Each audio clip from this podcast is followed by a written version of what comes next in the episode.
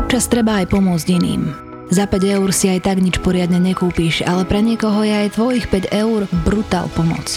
Dávanie a pomoc je jeden z najlepších spôsobov, ako si užiť peniaze. Je úplne jednoduché stať sa dobrým anielom. Na www.dobrýaniel.sk Najdôležitejšia je pravidelnosť. Dobrých anielov, ktorí každý mesiac prispievajú hoci len malinkou sumou rodinám a deťom, ktoré sú ťažko alebo nevyliečiteľné choré, je stále viac. Plus teraz to môžeš byť aj ty. Vyskúšaj si, aký je to pocit. Bude sa ti páčiť. www.dobrýaniel.sk Tento podcast obsahuje opisy fyzického, psychického a verbálneho násilia a tiež opisy brutálneho sexuálneho násilia alebo sexuálnej deviácie páchateľa. Z tohto dôvodu je tento podcast absolútne nevhodný pre poslucháčov mladších ako 18 rokov. Existuje niekoľko teórií, podľa ktorých je hodnotená ľudská inteligencia. Napríklad podľa amerického profesora Howarda Gardnera existuje 9 typov inteligencie. Od logicko-matematickej cez hudobnú až po športovú inteligenciu, pre ktorú je charakteristická skvelá orientácia v priestore a vynikajúca koordinácia očí a končatín. Typická je okrem športovcov aj pre chirurgov a tanečníkov. Najčastejšie sa však pri hodnotení inteligencie človeka spomínajú dva základné odlišné druhy inteligencie. Emocionálna, vyjadrená kvocientom EQ, a racionálna inteligencia, ktorú meriame kvocientom IQ. Úspech v živote sa dá dosiahnuť iba ak sú tieto dve základné inteligencie nielen vysoké, ale najmä v súlade. Inak povedané, bez emocionálnej inteligencie nie je človek schopný dostatočne využiť svoj intelekt ani keď má nezvyčajne vysoké IQ. S veľkou pompou sa zvyknú publikovať iba hodnoty vysokého inteligenčného kvocientu významných vedcov či umelcov. Najčastejšie spomínaným je IQ Alberta Einsteina, ktoré odhadujú na 160, niektorí až na 190. Maďarská šachistka Judith Polgárová, ktorá bola údajne inšpiráciou pre vznik seriálu Dámsky gambit, má IQ 170 a britskému fyzikovi Stevenovi Hawkingovi namerali IQ 160. Inteligenčný kvocient nás zaškatulkoval do kategórií podľa čísla, ktoré pri meraní dosiahneme. Normálna inteligencia má IQ v rozpetí od 90 do 110. Ak je IQ v rozsahu čísel 110 až 120, hovoríme o vyššej inteligencii. Ešte vyššia je medzi hodnotami 120 až 130. Medzi 130 až 140 sme už blízko k testovanej genialite. A za skutočných géniov sú považovaní ľudia z IQ nad 140. Američan Ted Kaczynski už v detstve dosiahol IQ 167, vysoko nad hranicou geniality. Jeho emočné EQ však bolo hlboko podpriemerné a tak keď dospel a stal sa všeobecne známym nielen v USA, ale na celom svete, jeho IQ už kleslo pod úroveň pôvodne nameranej geniality na hodnotu 136. Stáva sa to zriedka, iba jednému človeku zo 100 tisíc. Pri poklese z úrovne supergeniality je to však iba jeden z niekoľkých desiatok miliónov ľudí. Meno Teodor Kacinsky ani jeho IQ však tohoto muža neurobilo známym. Všetci si ho zapamätali pod prezývkou, ktorú mu dali médiá a americká FBI. Nazvali ho Unabomber. V anglicky hovoriacich krajinách ho vyslovovali ako Unabomber. Stal sa ústrednou postavou doteraz najdlhšieho a najdrahšieho vyšetrovania v dejinách amerického FBI. Príde mi tento prípad, že on je ako keby záporák z amerického filmu. A niečo ako šialený génius z nejakej Marvelovky. Ale nemôžeme opomenúť fakt, že jeho motivácia nebola vyslovene negatívna ten chlapec mal motiváciu z jeho hľadiska vyslovene pozitívnu a ani z nášho hľadiska ju nemôžeme odmietnúť, znegovať. Môžeme len povedať, že takto sa to urobiť nedá, ako to chcel on. Bohužiaľ, kde nás pán Božko obdarí a pridá nám, tak častokrát zvykne niečo ubrať a myslím si, že v prípade nášho Una Bombera sociálnom prístupe k životu a sociálnym vnímaním, prežívaním a pociťovaním reality bol on osobnosť pri najmenšom neštandardná. Nazývame to hraničnou osobnosťou.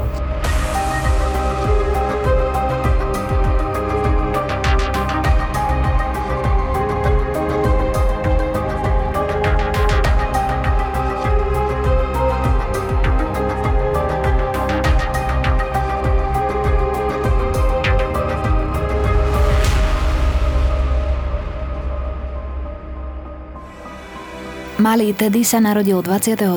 mája 1942 v Chicagu v štáte Illinois v USA. Bol to prvorodený syn polských imigrantov Vandy a Teodora Kacinských. Rodičia podnikali s mesovými výrobkami. Otec robil výborné poľské klobásy a nebyť kožnej choroby, kvôli ktorej musel byť tedy v detstve hospitalizovaný a prežil dlhý čas úplnej izolácii, dalo by sa povedať, že mal pekné detstvo, bez väčších problémov. Druhým v poradí bol jeho mladší brat David. Teddy vynikal v škole – Učitelia na Shermanovej základnej škole v Chicagu ho iba chválili. Aj deti ho mali radi. Dokonca sa mu splnil chlapčenský sen. Stal sa vodcom bandy.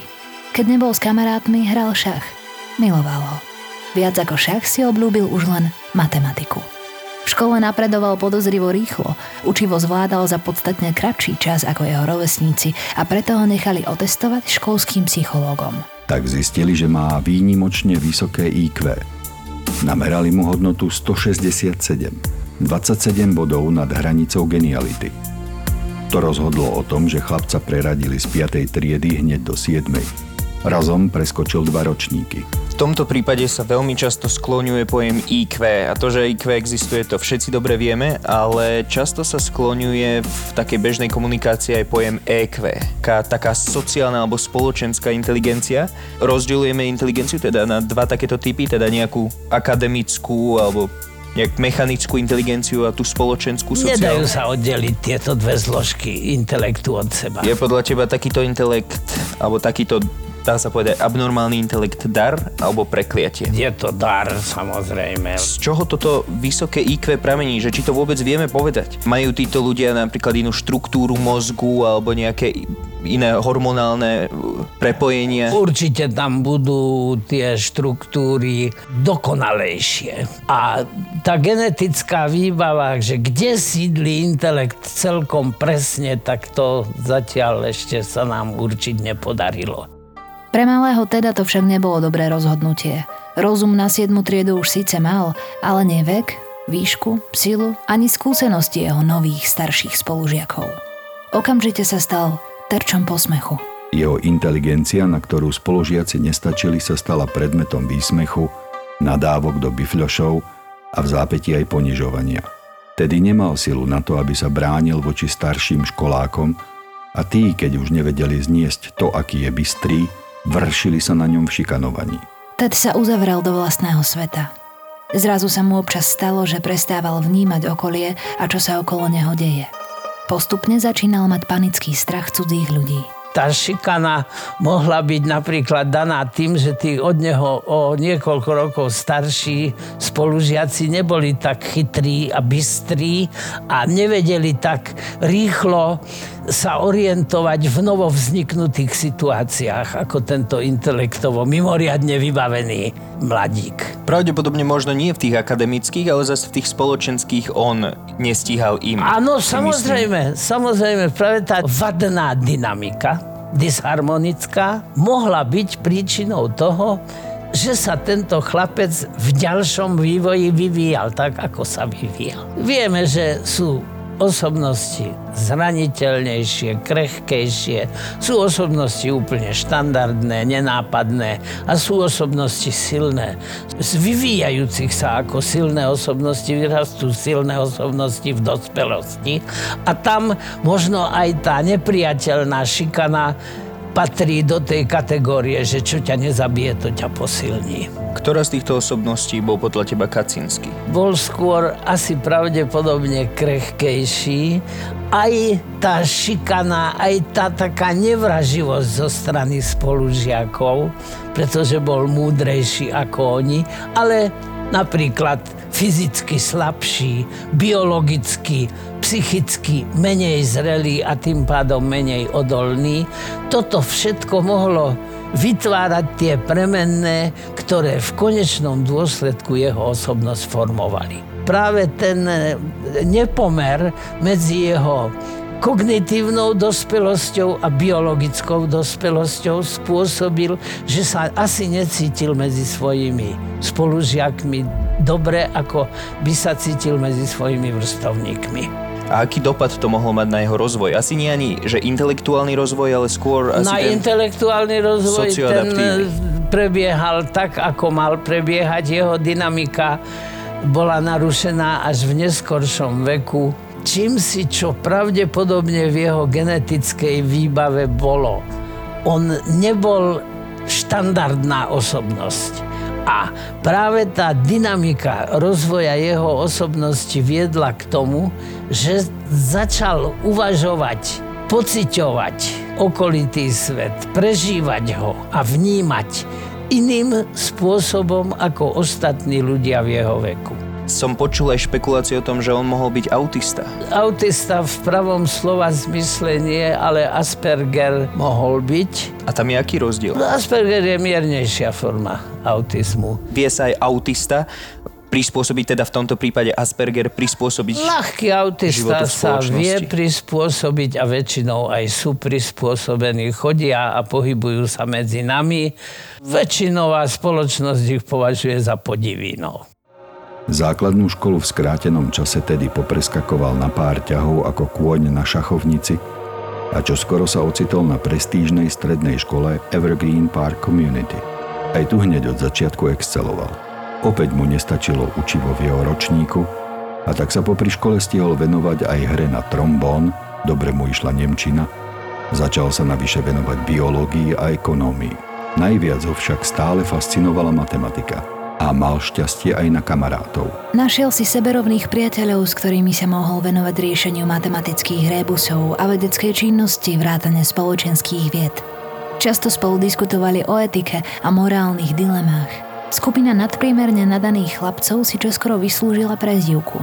Volali ich Brief Boys, kufríkoví chlapci, pretože tam, kam sa pohli, tam so sebou vždy niesli svoje kufríky s učebnicami a vedeckými prácami.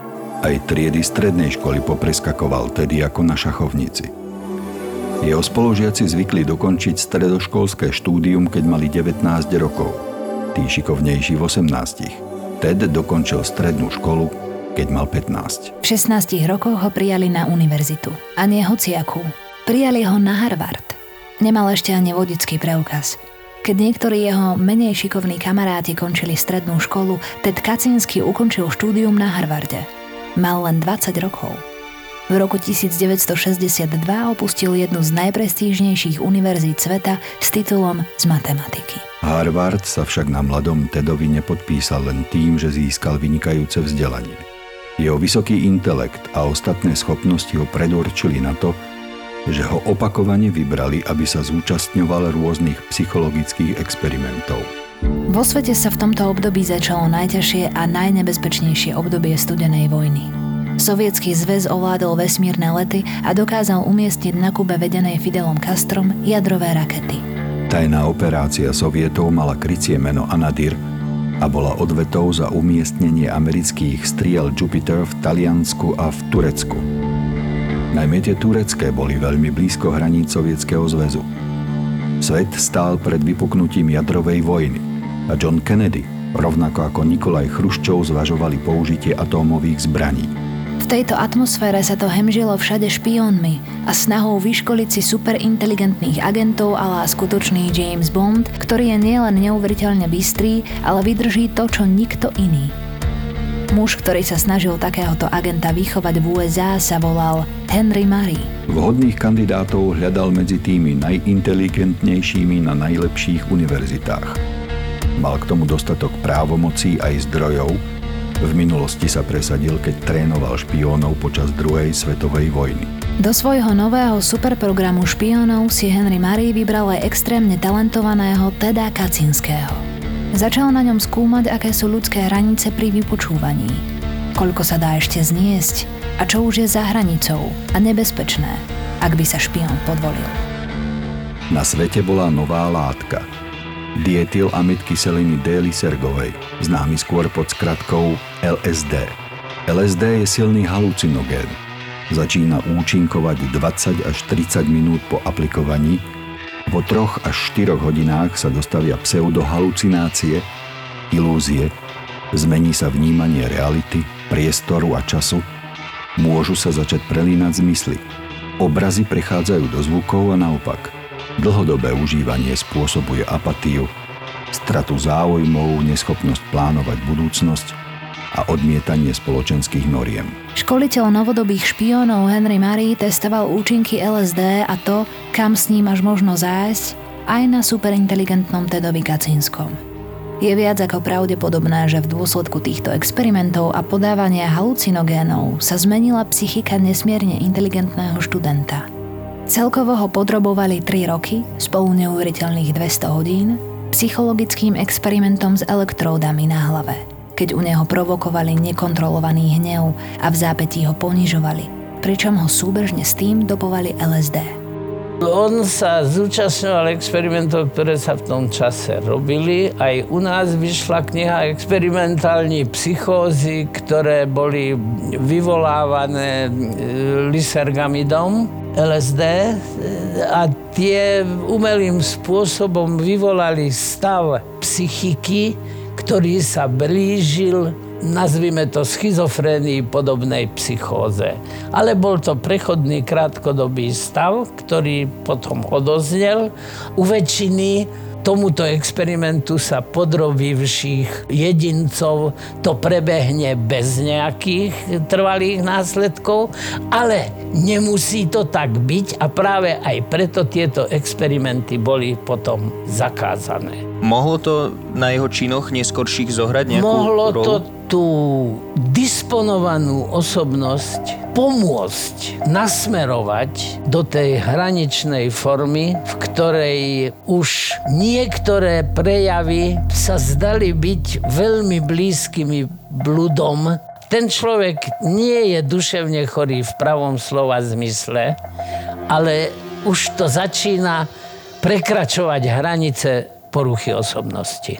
Požitie tejto látky mohlo v mozgu spôsobiť také pochody, ktoré nasmerovali dynamiku vývoja tejto osobnosti do tej konečnej hraničnej podoby, v ktorej on páchal trestnú činnosť. Čo tá druhá experimentácia, ktorej sa zúčastnil, to bolo nejaké skúmanie hraníc ľudských možností, ako e, prekonať vypočúvanie. To bolo v, e, počas studenej vojny, takže myslím si, že to bola vtedy celkom aktuálna téma a chceli skúmať vlastne ľudskú odolnosť. Aj to boli veľmi brutálne experimenty, pri ktorých ho akože zhadzovali, šikanovali doslova tí, čo ho vypočúvali. Myslíš si, že aj to mohlo zohrať Samozrejme. Toto sa mohlo na vývoji osobnosti Una Bombera veľmi masívnou formou uplatniť. Čo myslíš, boli tieto experimenty práve ten zlom v tom jeho psyche? Hypotetizujeme. Predpokladáme v teoretickej rovine niečo, čoho sme neboli účastní. Ale v každom prípade toto to mohlo zhorať v jeho osobnostnom vývoji veľmi významnú rolu. Zmeny jeho psychiky sa však neprijavili hneď. Po Harvarde nastúpil ešte stále len 20-ročný Ted na ďalšie štúdium. Dostal štipendium na rovnako prestížnej University of Michigan. Získal doktorát v matematike a jeho kolega, profesor matematiky George Piranian, o ňom povedal, že tvrdiť o Tedovi, že je múdry, je jeho podhodnotením. Všetci sa o ňom vyjadrovali, že je to skutočný génius.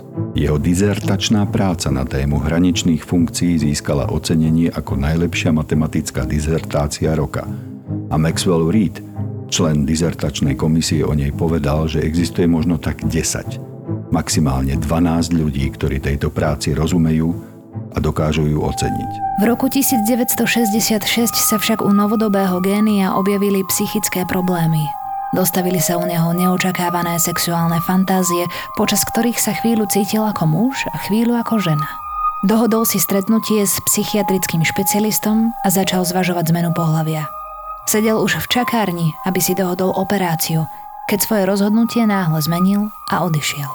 Toto mohol byť blúd a tu už prekračujeme hranice poruchy osobnosti do bludovej poruchy. Majú blúdy sexuálny podtón niekedy? Alebo to sú proste dve nezávislé od seba veci? Sexuálny podtón môže mať všetko.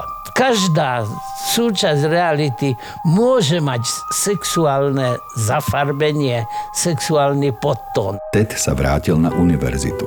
Už nie ako študent. Začal učiť. Bol skutočne výnimočný a vo veku 25 rokov sa stal historicky najmladším asistent profesorom matematiky na Univerzite Berkeley v Kalifornii. Napriek vysokému intelektu však nebol medzi študentami veľmi obľúbený. Vnímali ho ako čudáka, ktorý si občas hovorí niečo len sám pre seba. Napriek tomu mal Ted Kaczynski rozbehnutú sľubnú kariéru génia, o ktorom raz budú písať v učebniciach a nakrúcať životopisné filmy. V roku 1969 však stále najmladší profesor matematiky všetkých zaskočil. Podal výpoveď a z univerzity odišiel. Svet sa začal zháňať po geniálnom matematikovi, ale ten sa pred ním utiahol k rodičom a prestal komunikovať. Po krátkom čase sa odsťahoval aj od rodičov. V hornatom štáte Montana, nedaleko mestečka Lincoln, si uprostred lesa postavil malú chatu. Bez tečúcej vody, bez elektriny, bez čohokoľvek, čo by mu pripomínalo civilizáciu. Býval tam sám. Ak sa objavil v meste, tak len preto, aby zašiel do knižnice a požičal si nejakú klasiku v origináli. Rozhodol sa nevlastniť nič. V malej drevenej chate mal len posteľ, dve stoličky, stôl a piecku. Ostatné bolo zapratané knihami a jeho poznámkami na stohoch papierov. S veľkým znechutením sledoval výruby stromov v jeho lese. Zle vnímal odlesňovanie a to, ako sa ľudia v lese správajú. Rástol v ňom hnev. Postupne znenávidel spoločnosť okolo seba. Ako uviedol neskôr, keď zistil, že cez náhornú plošinu, na ktorú rád chodieval, aby tam našiel pokoj, postavili cestu, rozhodol sa, že bude pracovať na tom, aby to systému vrátil. Jeho zmyslom života sa stala pomsta spoločnosti. Čo ti tieto jeho ťažkosti s prispôsobovaním sa novému prostrediu alebo nejakej novej realite, čo ti prezrádzajú o jeho osobe? Prispôsobovanie sa novým situáciám, i keď ich riešiť vedel, pretože mal na to kognitívnu výbavu, ale aj tak mu robilo ťažkosti už to, že ich vedel riešiť, tak vedel napríklad aj predvídať, čo bude do budúcnosti a to predvídanie ani u nás bežne uvažujúcich a bežne realitu prežívajúcich ľudí nie je vždy veľmi pozitívne a veľmi, veľmi priaznivé. Čo bolo to jeho presťahovanie sa na samotu? To bolo nejaké spirituálne alebo nejaké duchovné objavovanie sa? Čo to bolo? Má to duchovný charakter, a má to hlavne taký charakter jeho sociálnej oblasti, celej jeho existencie. A on sám, aj vzhľadom na to, čo prežil, aj vzhľadom na to, akým spôsobom už reagoval na realitu, tak dospel k presvedčeniu, že toto treba zastaviť a že to netreba už, aby ďalej pokračovalo a že sa nejakým spôsobom tomu pokračovaniu a smerovaniu treba vyhnúť. 25. mája 1978 našla skupina študentov na parkovisku Univerzity Northwestern balík. Bola na ňom uvedená spiatočná adresa profesora materiálového inžinierstva Buckleyho Krajsta. To pre prípad, že by sa balík nepodarilo doručiť, aby sa vrátil odosielateľovi. Študenti profesorovi balík odniesli. Buckley Christ však nevedel o žiadnom balíku, ktorý by bol posielal a celý príbeh so spiatočnou adresou mu pripadal podozrivý. Balík neotvoril. Namiesto toho kontaktoval políciu. Privolaný policajt Terry Marker balík bez obáv otvoril. V tom momente vybuchla bomba, ktorá bola v ňom. Napriek hrozivej explózii neopatrný policajt utrpel len malé povrchové zranenia. On celý rok na to, v 1979, našiel na tej istej Nordwesternskej univerzite John Harris, študent posledného ročníka, na stole škatulu cigár. Neodolal a otvoril ju. V škatuli od cigár bola nastražená bomba, ktorá vybuchla. Aj v tomto prípade explózia spôsobila zvedavému študentovi len drobné poranenia. Boeing 727 vo farbách American Airlines sa chystá na svoj pravidelný let na linke číslo 444 z Chicaga do Washingtonu. Je stále rok 1979. Len prednedávnom vybuchla škatuľa od cigár v rukách študenta Northwesternskej univerzity. Tento incident sa však nedostal ani do hlavných celoštátnych správ. Hovorili o ňom len lokálne televízie. V nákladnom priestore Boeingu, ktorý štartuje, je balík a v ňom bomba. Dosť veľká na to, aby spôsobila pád lietadla a tento raz zaplnila správy v hlavnom spravodajstve po celých Spojených štátoch. Krátko po štarte sa iniciuje časový mechanizmus nálože. Niečo sa však stalo a mechanizmus zlyhal. Bomba sa neodpálila ako mala. Za to však z krabice v nákladnom priestore začne stúpať dym. Piloti dostanú varovanie a okamžite začnú manéver núdzového pristátia. Nákladný priestor zatiaľ zaplavuje dym a nikto nevie, či nedôjde k samovolnému odpáleniu bomby. Iba odhadujú, že ide o bombu. Nevedia to s istotou. Už sa nehrá o minúty, ale o sekundy. Možno iba desatinky sekúnd, stotinky. Kým lietadlo dosadne a zaroluje na bezpečné miesto na konci núdzovej pristávacej dráhy, vypukne panika. Bomba však nevybuchne a nikomu sa nič nestane. Na rozdiel od predchádzajúcich incidentov však už do hry vstúpia federálni vyšetrovatelia. Veci sa ujíma FBI. Agenti FBI však v pátraní po pôvodcovi nevydaraného atentátu nie sú úspešní. Medzi ich množstvo falošných stôp, nikam ich neprivedú kovové pliešky s iniciálmi FC, ako by smerovali do Freedom Club. Nie je im jasné, čo znamenajú poštové známky s podobizňou amerického spisovateľa a scenáristu Eugena O'Neilla. Stále nachádzajú stopy, ktoré sa tvária ako symboly, ale nie je im jasné, aký odkaz skrývajú. Počas dvoch rokov, do roku 1981, FBI nejako nepokročila a žiadny ďalší bombový útok nezaznamenali až do momentu, kedy v hale Univerzity Utah objavili ďalší balíček. Kto si z opatrnosti zavolal políciu kampusu univerzity a tá zase privolala jednotku na zneškodnenie bomb s pyrotechnikmi. Tí zistili, že naozaj ide o bombu v balíku a zneškodnili ju. Nikomu sa nič nestalo. O rok na to, v máji 1982, pošta doručila balík profesorovi Patrickovi Fisherovi na univerzite Vanderbilt. Je to súkromná univerzita v Nashville v štáte Tennessee. Profesor Fisher však nie je v kancelárii, je na dovolenke v Portoriku. A tak balík otvorí jeho sekretárka Janet Smith. Bomba v tom okamihu vybuchne a zraní sekretárku Janet na rukách a na tvári. Cieľom ďalších dvoch bombových útokov sa stane Univerzita Barkley v Kalifornii. Prvý balík vybuchne v rukách profesora Digenesa Angelakosa. Jeho zranenia po explózii sú ťažké, najmä na rukách a na tvári. Ďalšou obeťou výbuchu sa v roku 1985 stane študent John Houser. Bomba zostrojená z dreva pripraví tohoto študenta, ktorý je súčasne kapitánom amerického letectva o pravé oko, je ťažko poranený na rukách a prišiel aj o časť sluchu. Bomba bola zostrojená z dreva a pre vyšetrovateľov je to nesmierne tvrdý oriešok. Na jednej strane drevo znižuje účinok bomby, na druhej strane však veľmi stiažuje vyšetrovanie. FBI začína tušiť, že proti nej stojí niekto veľmi dôvtipný a inteligentný. Ďalšia bomba v balíku sa objaví v centrále výrobcu lietadiel Boeing. Skôr než vybuchne, sa ju však podarí zneškodniť. V roku 1985 sa pri ďalšom útoku už bomba odpáli. Obeťami sa stanú James McConnell, a jeho výskumný asistent Niklaus Suino, ktorý balík adresovaný profesorovi McConnellovi otvoril. Obaja boli vážne zranení. Prišli o sluch a mali ťažké popáleniny na rukách a na tvári. Vedci sa venovali zvieracej psychológii a behaviorálnym vedám.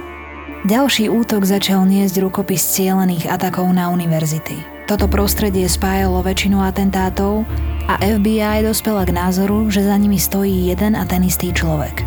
Spolu s médiami mu dali prezývku Una Bomber, ako zloženie slov University a Bomber. Tým sa však rok 1985 neskončil. Bomba nastražená v balíku pred predajňou počítačov v Sakramente v Kalifornii zabila majiteľa obchodu.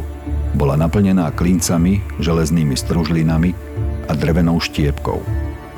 38-ročný Hugh Scruton zomrel na ťažké devastačné zranenia celého tela. Podobný útok proti majiteľovi počítačového obchodu sa stal o necelé dva roky neskôr, v roku 1987. Okrem univerzít sa tak cieľom Unabombera stali aj osoby spájané s počítačmi. Zdal sa to byť nový faktor, ktorý spájal vedu na univerzitách a počítače ako symbol novej éry v 80. rokoch. Keď 20. februára majiteľ obchodu s počítačmi Gary Wright našiel na parkovisku pred obchodom, ktorý vlastnil v Salt Lake City pohodené veľké poleno, rozhodol sa, že ho sám odstráni, aby nezavadzalo jeho zákazníkom. Vybuchlo mu v rukách Hoci explóziu prežil, jeho zranenia boli veľmi rozsiahle. V tele mu uviazlo viac ako 200 šrapnelov. Práve tento bombový útok však konečne poskytol FBI konkrétnu stopu o podobe páchateľa. Prihlásili sa svetkovia, ktorí videli na parkovisku muža, ako pohodil vražedné poleno. Boli schopní dokonca ho opísať. Vznikla podrobná skica a svet poprvý raz spoznal podobu Una Bombera. Napriek tomu, že mal na očiach veľké slnečné okuliare, aké používajú letci a cez hlavu mal prehodenú kapucňu svojej mikiny, svet už vedel, že má husté vlasy a zrejme aj fúzy. Na skici pôsobil mladistvo. Ani tento opis však na dolapenie nestačil. Ubehlo ďalších 6 rokov a pátranie nepokročilo. Po dlhej odmlke však Una Bomber zautočil dvakrát za sebou. V roku 1993 poslal balík s bombou Charlesovi Epsteinovi, poprednému vedcovi v oblasti genetiky a starnutia na univerzite v Kalifornii. Po otvorení balíka mu výbuch odtrhol prsty na ruke, prišiel o sluch a mal natrvalo poškodený zrak. Ešte ten istý víkend dostal ďalší balík David Gellerenter, počítačový vedec na univerzite v Yale prišiel o oko. Zostal hluchý na jedno ucho a odtrhlo mu časť pravej ruky. Bomba v balíku doručená v roku 1994 riaditeľovi spoločnosti Burson Marsteller Tomasovi Moserovi už bola smrtiaca. Thomas Moser skonal na Prahu svojho domu v New Jersey, keď sa rozhodol balík otvoriť. Tento bombový útok sa vymykal štandardnému rukopisu Una Bombera. Moser nebol ani univerzitný profesor, ani počítačový vedec či obchodník s kompútrami. Viac svetla na tento bombový útok vrhol až samotný Una Bomber, keď napísal list do redakcie novín The New York Times. V liste uviedol, že balík s bombou poslal Mozerovi preto, lebo sa Mozer snažil napraviť vo verejnosti obraz petroleárskej spoločnosti Exxon po tom, čo došlo k úniku ropy z tankera Exxon Valdez – po jeho stroskotaní pri pobreží Aliašky 24. marca 1989. Pri tejto katastrofe sa do mora vylialo zrejme až 150 miliónov litrov ropy, kvôli čomu zahynulo 250 tisíc morských vtákov, 2800 morských vidier, 300 tuleňov, 22 kosatiek a miliardy vajíčok lososov a sledov. V roku 1995 dostal poštovú bombu prezident trevárskej spoločnosti, ktorá mala na svedomí výrub lesov v Kalifornii. Gilbert Brand Murray skonal na mieste po otvorení zásielky, ktorá mu vybuchla v rukách. Kacinsky pri tom doručovaní a vytváraní všelijakých tých bomb, tak on bol veľmi, veľmi vynaliezavý a uh, veľmi zručný na to, že nemal žiadne vzdelanie v tomto smere. Ale aj tak bol pri veľa útokoch neúspešný. Pri veľa útokoch iba zranil tie obete, išlo o zámer alebo len nejaké chyby pri konštrukcii týchto bomb. Ja si myslím, že by mohlo ísť o zámer, že on nás chvál nechcel zabíjať zo začiatku, aj v tom lietadle a tak ďalej, že chcel iba ako keby postrašiť, aby upozornil na to, čo robí. Pretože to bol celkovo jeho zámer s tými útokmi. No, o tom nepochybujme. Jeho motiváciu nemôžeme čierno-bielým spôsobom odsúdiť. On bol presvedčený o tom, a tu už sme na hranici bludného presvedčenia, tým, že odstráni vykonávateľov a iniciátorov technologického pokroku, alebo iných zastraší, aby takéto niečo robili, takže to ľudstvu ako celku blok prospeje.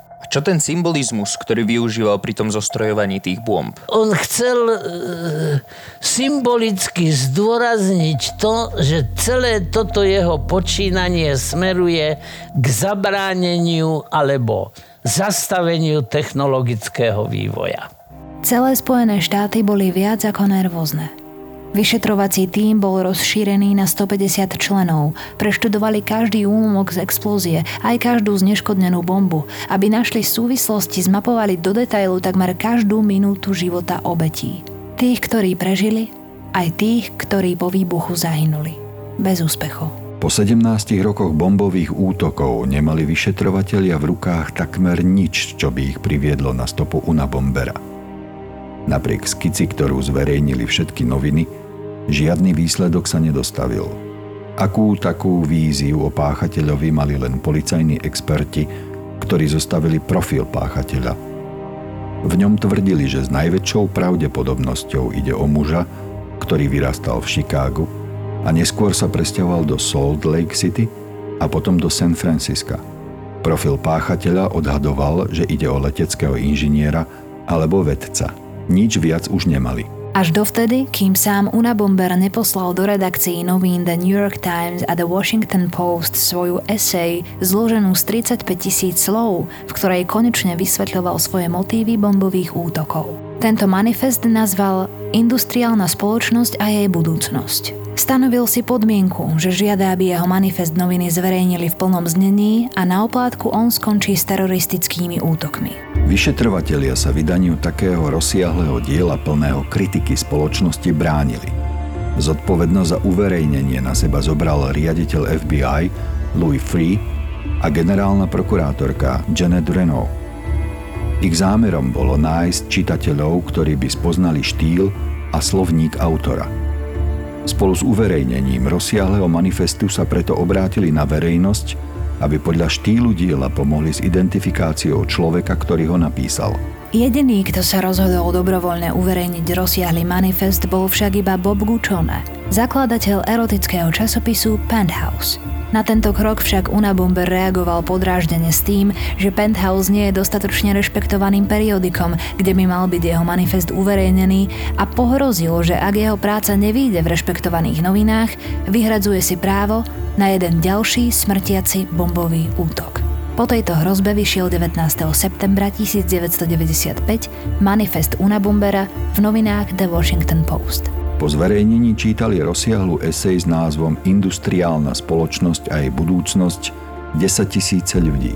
Iba jedinej osobe sa však slovník a argumentácia zdala povedomá. Bola to manželka brata Teda Kacinského Davida. Ukázala mu prílohu Washington Post a pripomenula, že presne o týchto veciach hovoril Ted s bratom Davidom. Začula ich iba náhodou. David bez pochýb spoznal bratovú argumentáciu, štýl vyjadrovania aj slovník. Oznámil to na polícii. O pár hodín na to bol Ted Kacinský, známy vo verejnosti pod prezývkou Unabomber, zadržaný vo svojom nanajvýš skromnom príbytku v malej chate hlboko v horách Montany. Skončilo sa tak najdlhšie a najnákladnejšie pátranie v dejinách FBI a je otázne, či by sa niekedy vôbec skončilo, keby sa Ted Kacinský nerozhodol prehovoriť sám a keby ho jeho brat David nebol oznámil na polícii. Počas súdneho procesu odmietol Ted Kacinský radu pridelených advokátov, aby tvrdil, že je psychicky chorý a tým sa vyhol trestu smrti. Trval na tom, že je psychicky zdravý a väčšinou sa obhajoval sám. V roku 1998 podpísal dohodu o vine a treste a za bombové útoky, pri ktorých zomrali traja ľudia a 24 bolo zranených, bol odsúdený na 8 doživotných trestov bez možnosti podmienečného prepustenia. A ako to je? Bol psychicky chorý alebo nie? Bol hraničný. Niektoré jeho prejavy a konania majú už charakter bludovej poruchy. Tam je ten veľmi, veľmi, veľmi malý rozdiel medzi chyba, omyl, blud. Toto sú tri fenomény, ktoré sa niekedy prelínajú. Ale dá sa povedať, že nejaké psychické ťaž- ťažkosti mal určite. No áno, samozrejme. A čo myslíš, mohli za to tie experimenty alebo tie socializačné ťažkosti v detstve alebo ide o niečo vrodené? Všetko. Všetko dokopy. Všetko, všetko dokopy. To sú premenné, ktoré sa na vývoji a dynamike jeho osobnosti vy, e, podielali. Môže byť človek až takto geniálny, ako bol Una Bomber, Ted Kaczynski, čiže 167 bodov IQ. Môže byť človek až takto geniálny bez toho, aby vykazoval určité znaky, čo sa nám ostatným priemerným ľuďom zdajú zvláštne? Hovorím, že on bol považovaný za podivína svojim správaním. Dá sa byť ale takto inteligentný bez toho podivínstva, alebo to je nemožné? Ale určite áno, určite áno. Jeho rozsiahla esej vyšla knižne v mnohých jazykoch. Manifest Priemyselná spoločnosť a jej budúcnosť sa začína kacinského tvrdením, že priemyselná revolúcia a jej dôsledky boli katastrofou pre ľudskú rasu. Píše, že technológia mala destabilizujúci vplyv na spoločnosť a spôsobila, že život je nenaplniteľný a je príčinou rozsiahleho psychického utrpenia. Kacinsky tvrdí, že väčšina ľudí trávi čas zbytočnými aktivitami kvôli technologickému pokroku. Nazýva ich náhradnými činnosťami, pri ktorých sa ľudia usilujú dosiahnuť umelé ciele, vrátane vedeckej práce, konzumácie zábavy, politického aktivizmu a sledovania športových tímov. Predpovedá, že ďalší technologický pokrok povedie k rozsiahlému genetickému inžinierstvu človeka a že ľudia budú upravení tak, aby vyhovovali potrebám sociálnych systémov. A nie naopak. Kacinsky tvrdí, že technologický pokrok je možné zastaviť, na rozdiel od pohľadu ľudí, ktorí podľa neho chápu negatívne účinky technológie, ale pasívne ju akceptujú ako nevyhnutnú. Žiada návrat k primitivistickému životnému štýlu. Manifest Una Bombera sa stal inšpiráciou a učením množstva nových hnutí po celom svete, ktoré vznikli po jeho uverejnení. Čo to je s tými manifestmi? Prečo? Osobnostný rys, teatrálnosť obrátiť pozornosť na seba. V tomto prípade to bolo tak? Aj v tomto prípade. A pravdepodobne chcel, aby ho odhalili. Čítal si ten stručný obsah tejto eseje? Áno. Čo si myslíš? Mal v niečom Ted pravdu? Ale áno, ja hovorím, že nemôžeme jeho motiváciu úplne jednoznačne čierno-bielým spôsobom odsúdiť. V mnohom má pravdu, len jeho riešenie je samozrejme absolútne nepriateľné technologický vývoj do budúcnosti nesie v sebe obrovské rizika. Tieto rizika by sa ľudstvu malo podariť ustať a vyriešiť k všeobecnej spokojnosti, ale nie každý z prognostikov je presvedčený bezvýhradne o tom, že sa to ľudstvu podarí tento chlapec si vytvoril svoju prognózu a v tejto prognóze nakoniec akýkoľvek ďalší technologický pokrok viedol k záhube, zániku, zmaru. Dnes po mnohých vedeckých štúdiách, ktoré sa zaoberali životom, dielom, aj motiváciou teda Kacinského, z ktorého sa stal Unabomber, je nespochybniteľné, že išlo a stále ide o človeka s vysokým intelektom. Na celej veci je však prekvapujúce, čo sa stalo s človekom, ktorý mal v útlom detstve IQ 167 a ďalej rozvíjal svoje vzdelanie na najvyššej úrovni, keď sa po zatknutí podrobil dobrovoľne ďalšiemu testu. Za niekoľko desaťročí IQ Una Bombera kleslo z hodnoty 167 v detstve, teda vysoko nad genialitou, na hodnotu 136 v zrelom veku, čo už je pod hranicou geniality.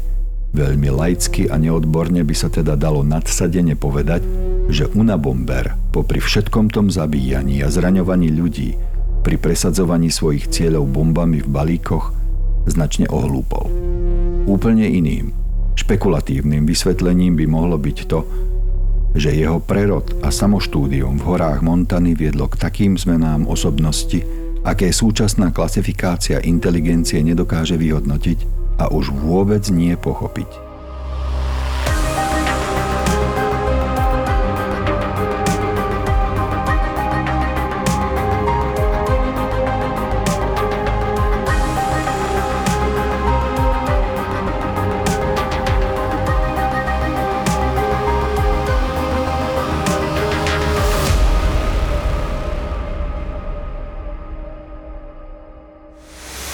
Sme ZAPO.